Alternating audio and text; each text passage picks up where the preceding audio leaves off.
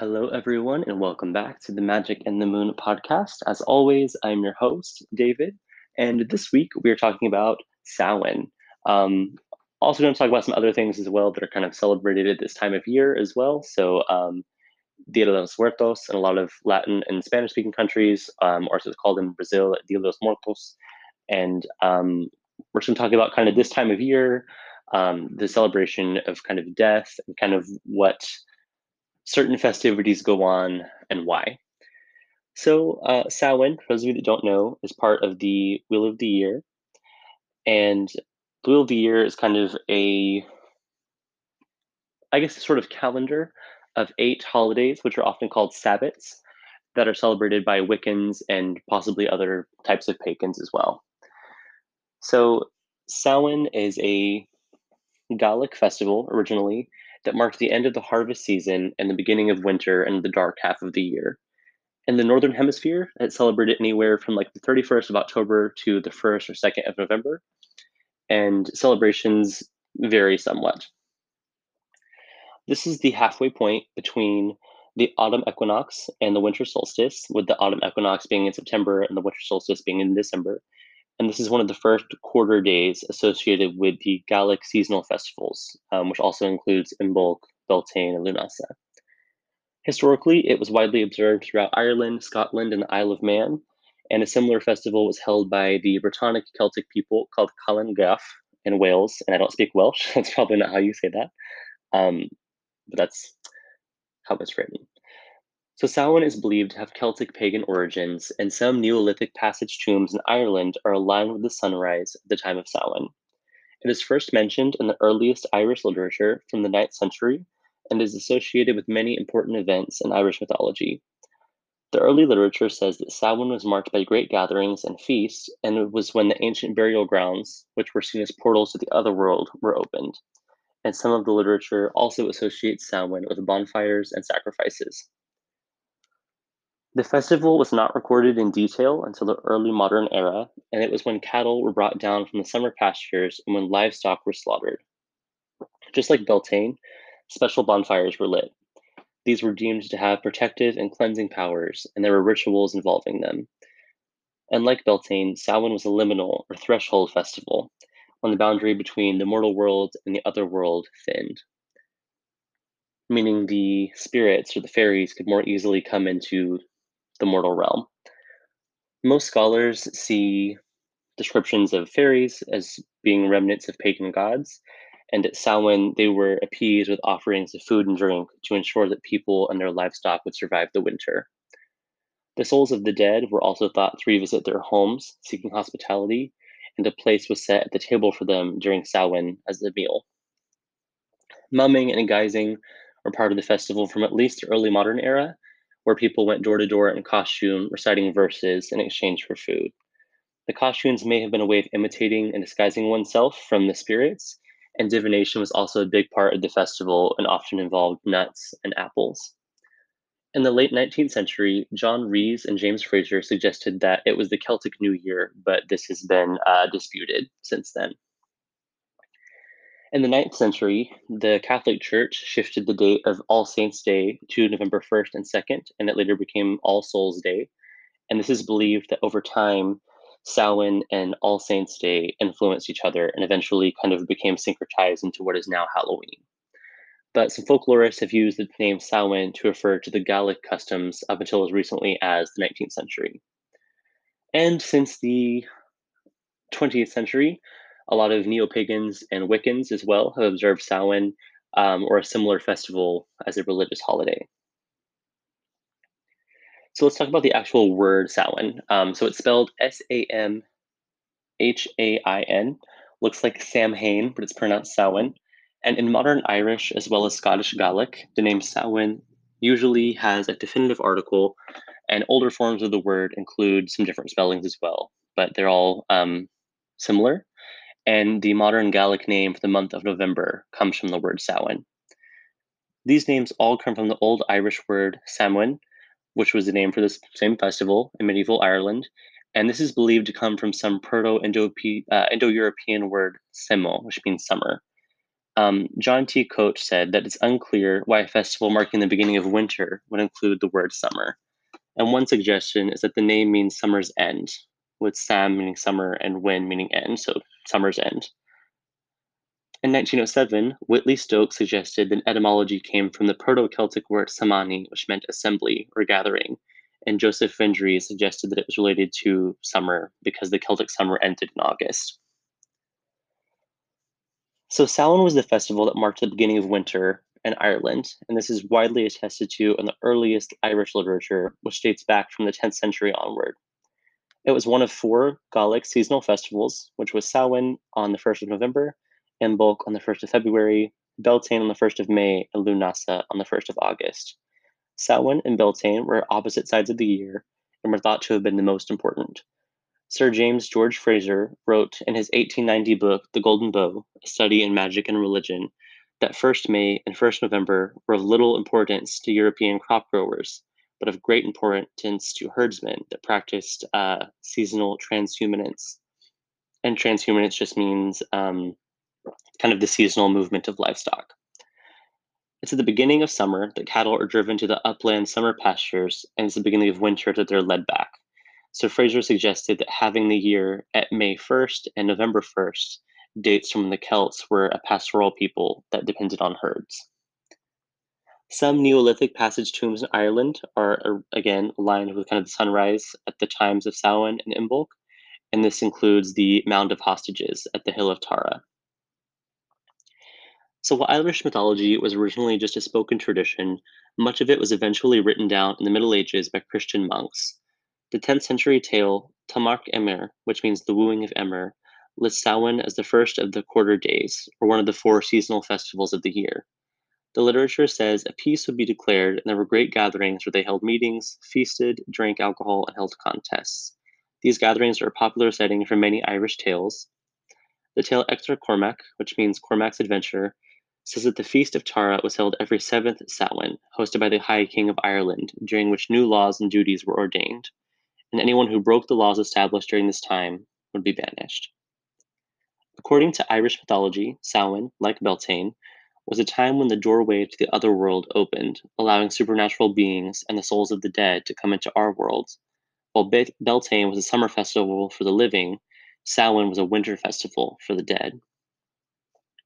The Boyhood Deeds of Fionn says that the Sidhe, um, which basically means fairy mounds or portals to the other world, were always open at Samhain, and each year the fire breather Aillen emerges from the other world and burns down the palace of Tara during the Samhain festival after lulling everyone to sleep with his music. One Samhain, the young Fionn Mac Cumhaill is able to stay awake and he slays the fire breather with a magical spear, for which he is made leader of the Fianna. In a similar tale, one Samhain, the other world being Kobold, comes out of the burial ground on Slievenamon and snatches a roast pig, Fionn kills him with a spear and re-enters the mound. Fionn's thumb is caught between the door and the post as it shuts, and he pulls it in his mouth to ease the pain. But as his thumb had been inside the other world, he is bestowed with great wisdom, and this may refer to gaining knowledge from the ancestors. Acallam na Senórach, meaning uh, the colloquially of the elders, tells how three female werewolves emerged from the cave, the cave of Cruachan, which was an otherworld portal, and they would emerge each Samhain to kill livestock. And when Cas Corach would play his harp, they would take on a human form, and then they would be slain with the spear. So, some historic customs uh, for this time. It was one of the four major festivals. It was a really important holiday, and it marked the end of the harvest time of the summer and the beginning of winter. Samhain customs are mentioned in several medieval texts, it's said that the festival of the Ulaid at Samhain lasted a week, and Samhain itself lasted three days before and after. It involved great gatherings, at which there were meetings, feasting, alcohol drinking, and contests. Similar to Beltane, bonfires were lit on hilltops at Samhain, and there were rituals involving them. But by the modern era, they are now most common in parts of the Scottish Highlands, on the Isle of Man, and in northern and middle Wales, and in parts of Ulster. F. Marian McNeill says that a force fire, or a need fire, was a traditional way of lighting them, but notes that this method gradually died out. Likewise, only certain kinds of wood were traditionally used, but later records show that many kinds of flammable materials were burnt. it is suggested that the fires were kind of an imitative or sympathetic magic, mimicking the sun, helping the powers of growth, and holding back the decay and the darkness of winter. They may also have served to symbolically burn up and destroy harmful influences. Accounts from the 18th and 19th centuries suggest that the fires, as well as their smoke and ashes, were deemed to have protective and cleansing powers. The bonfires were also used in divination rituals, although not all divination involved fire. In the 18th century, Ochterty, a ring of stones, one for each person, was laid around the bonfire, perhaps on a layer of ash. Everyone then ran around it with a torch, exulting. In the morning, the stones were examined, and if any was mislaid, it was said that the person it represented would not live throughout the year. A similar custom was observed in northern Wales and in Brittany. As noted earlier, Samhain was seen as the liminal or an in between time, when the boundary between the mortal world and the other world could more easily be crossed. This meant that spirits could more easily come into our world. And many spirits uh, are considered by scholars of this nature to be remnants of nature spirits and pagan gods of pre Christian Ireland. At Samhain, it was believed that these spirits needed to be propitiated to ensure that the people and their livestock would survive through the winter. So, offerings of food and drink would be left outside, portions of the crops might be left in the ground for them. One custom, described as a blatant example of a pagan rite surviving into the Christian times, was observed in the Outer Hebrides until the early 19th century. On 31st October, the locals would go down to the shore. One man would wade into the water up to his waist, where he would pour a cup of ale and ask Shoni, who he called the god of the sea, to bestow blessings on them. People also took special care not to offend the spirits and sought to ward off any of them who were out to cause mischief. They stayed near to home, or if they had to walk in the dark, they would turn their clothing inside out or carry iron or salts to keep the spirits at bay. Samhain was also a time to honor the dead. The beginning of winter may have been seen as the most fitting time to do this because it was a time of the dying of nature. The souls of the dead were thought to revisit their homes, seeking hospitality, and a place was always set for them at the dinner table at Samhain. The belief that the souls of the dead would return one night of the year and must be appeased seems to have ancient origins and is found in many cultures throughout the world. James Frazer suggested it was perhaps a natural thought that the approach of winter should drive the poor, shivering, hungry ghosts from the bare fields and leafless woodlands to the shelter of the cottage. However, the souls of the thankful kin could return to bestow blessings, just as easily as that of a wronged person could return to seek revenge. During the late 19th and early 20th centuries, the Celtic revival, there was an upswell of interest in Samhain and other Celtic festivals. Sir John Rhys put forth that it had been the Celtic New Year. He inferred this from contemporary folklore in Ireland and Wales, which he felt was full of Halloween customs associated with new beginnings. He visited the Isle of Man and found that the Manx sometimes called the 31st of October New Year's Night. In the Tochmarc Emire, written in the Middle Ages, reckoned that the year around the four festivals at the beginning of the seasons and put Samhain at the beginning. However, Ronald Hutton says the evidence for this being the new year is flimsy. Rhys's theory was popularized by Sir James George Frazer, although at the time he did acknowledge that the evidence was inconclusive. So, Samhain and similar festivals are held uh, in high esteem by pagans as well as Wiccans, and there are many different kinds of paganism, of course. So, their Samhain celebrations vary uh, quite a lot, even if the name is shared. So some try to emulate the historic festival as much as possible, and others base their celebrations on other things. The folklorist Jenny Butler describes how Irish pagans picked some elements of the historic celebration and meld them with references to the Celtic past, making a new festival that is part of a neo pagan culture. In modern times, Samhain is often celebrated from the 31st of October to the 1st of November in the Northern Hemisphere, and in the Southern Hemisphere is celebrated from the 30th of April to the 1st of May.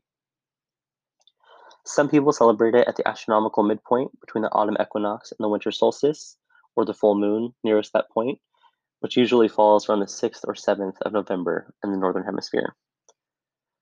Like other Reconstructionist traditions, Celtic paganism uh, emphasizes historical accuracy. They base their celebrations and rituals on traditional lore as well as research into the beliefs of the polytheistic Celts.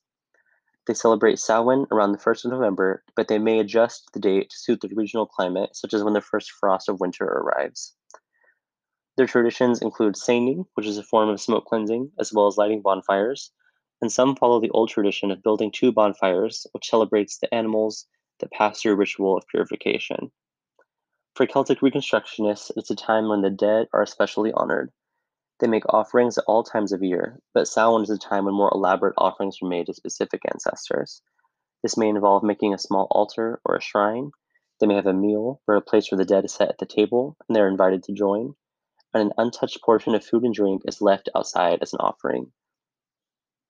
Traditional stories may be told, as well as traditional songs, poems, and dances may be performed. A western facing door or window might be opened, and a candle left burning on the windowsill to guide the dead back to their home. Divination for the coming year is often done, whether in solemnity or as games, and the more mystically inclined may also see this as a time for deeply communing with their deities, especially those that are particularly linked with the festival or with death. Wiccans also celebrate um, a version of Samhain as one of their Sabbats of the Wheel of the Year, and is deemed by many Wiccans to be one of the more important Sabbats, or the greater Sabbats. Samhain is seen by some Wiccans as a time to celebrate the lives of those who have passed away and a time to pay respect to ancestors. This may also include literal ancestors like family members, but also friends and loved ones, um, perhaps elders of their faith, so like notable Wiccans, um, as well as pets and other loved ones that have died. In some rituals, the spirits of the dead are invited to attend the festivities, that is seen as a festival of darkness, which is balanced at the opposite point of the wheel by the spring's festival of Beltane, which is more so about light and fertility. Many Wiccans believe that at Samhain, the veil between this world and the afterlife is at its very thinnest point, and it makes it very easy to communicate the souls of the dead. So, of course, um, another festival or holiday or tradition, uh, whatever you'd like to call it, that is celebrated similarly um, around this time is the Day of the Dead. And this has some different names depending on where you are. Um, in Spanish, it's often called Dia de los Muertos. In Portuguese, it's called Dia de Muertos. Um, but it's celebrated usually from the 31st of October to usually around the 2nd of November. And depending on kind of which location, which regional variant is being celebrated, it may extend to as far as the 6th of November. It largely originated in Mexico, where it is mostly observed, but other places as well um, celebrate it as well. It's associated with Western Christianity, um, such as All Hallows Eve, All Saints Day, All Souls Day, etc. But um, it's more of a joyful celebration of those that have passed. It's not really a time of mourning. It's a multi day celebration. It involves family and friends paying respects to people that have passed away. And sometimes it can even have a humorous tone, kind of remembering funny things about those that have passed. Traditions connected with the holiday often include having like things to honor the deceased, um, such as marigold flowers, building altars called ofrendas, and decorating it with photos of loved ones as well as food and drinks that they enjoyed, um, visiting their graves, leaving gifts for them. And it's not only about the dead because it's also common to give gifts to your loved ones as well, especially like the candy sugar skulls, um, or a traditional pan de muerto with your family and friends. It's also time to write lighthearted and often like irreverent verses in the form of kind of uh, silly epitaphs dedicated to friends that are still living, and it's kind of a mixture of being solemn and lighthearted. So in Mexico in particular, di- during uh, Dia de los Muertos, the tradition is built um, to build private altars called ofrendas, and this contains the food and drinks that people that would have enjoyed when they were alive, as well as photos of the deceased, memorabilia, etc. And the intent is to encourage their souls to visit you, so that they hear the prayers and the words of the living that are directed to them. These altars are often placed at home or sometimes in public spaces like schools or libraries, but it's also common for people to go to cemeteries to place these altars next to the tombs of the departed. Plans for the day are made throughout the year, including like gathering goods to be offered to the dead. And during the three day period, families usually clean and decorate the graves. most visit the cemeteries where their loved ones are buried, and they might decorate their headstones with ofrendas, um, which often include the orange marigold flowers. And in modern Mexico, the marigold is sometimes called flor de muerto, or the flower of the dead. And these flowers are thought to attract the souls of the dead to the offerings that are being given to them. It's also believed that their bright petals with the strong smell will guide souls from their ter- uh, from the cemeteries or from their buried places to their families' homes. Toys are brought out for dead children, and bottles of tequila, mezcal, or pulque, or jars of atole for adults. And families will also often um, offer trinkets or the deceased favorite candies on their grave. Some families have these altars in their homes, usually with foods like candied pumpkins, uh, pan de muerto, bread of the dead, sugar skulls, etc. And the ofrendas are left out in the homes as a welcoming gesture for the loved ones that have passed. Some people believe that the spirits of the dead eat like kind of the spiritual essence of the food so that the celebrators can eat the physical food after the party has ended. Um, pillows and blankets are left out so they can rest after their journey. In some parts of Mexico, people spend all night beside the graves of their relatives. Some families build altars or shrines in their homes, and these are sometimes um, also includes like a cross, statues of the Virgin Mary, pictures of the, the pictures of the deceased relatives, um, candles, things like that. And families will spend some time around the altar praying and kind of just telling stories and remembering the loved ones that have died. Um, and sometimes people wear shells on their clothing so that when they dance and move around, the noise will um, attract the dead to you. During the festivities, food's eaten by the living people, of course, and it's also offered to the spirits on the ofrendas, and tamales are one of the most common dishes prepared uh, for both purposes. It's celebrated a little bit differently depending on where you are, because there's lots of different variants uh, to this. But um, in Belize, the Day of the Dead is practiced uh, by people of the Yucatec Maya ethnicity, where they call it the Hanal Pixán, which means food for souls in their language. And altars are built and decorated with food and drink and candles. In Brazil, um, the holiday is called Dia de Mortos, or sometimes uh, Dia dos Fiéis Defuntos, which means Day of the Faithfully Deceased and it's celebrated on the 2nd November. It's very similar to um, the Mexican Day of the Dead celebrations. People go to cemeteries and churches with flowers and candles and offer prayers to loved ones. And the celebration is kind of meant to be a positive honoring of the dead. And it's kind of a mixture of the um, practices of the indigenous people of Brazil mixed with kind of more European Catholic practices. In Costa Rica, they celebrate uh, Dia de los Muertos on November 2nd. It's also called Dia de Todos Santos, or All Saints Day. And Catholic masses are celebrated, and people visit their loved ones' graves there as well. So in the United States, there's many people of uh, Latin descent, of course, and the Day of the Dead celebrations are very similar to those held in Mexico. And some of these communities, um, especially in states like Texas, New Mexico, and Arizona, the celebrations tend to be very traditional, and the All Souls procession or like parade has been an annual Tucson, Arizona event since 1990. This event combines elements of the traditional Day of the Dead celebrations with uh, that of pagan harvest festivals like Samhain, which we discussed. And people wearing masks will carry signs honoring the dead, um, and they will carry like urns or like funeral pots, in which people can place slips of paper with prayers on them, which will be ritually burned.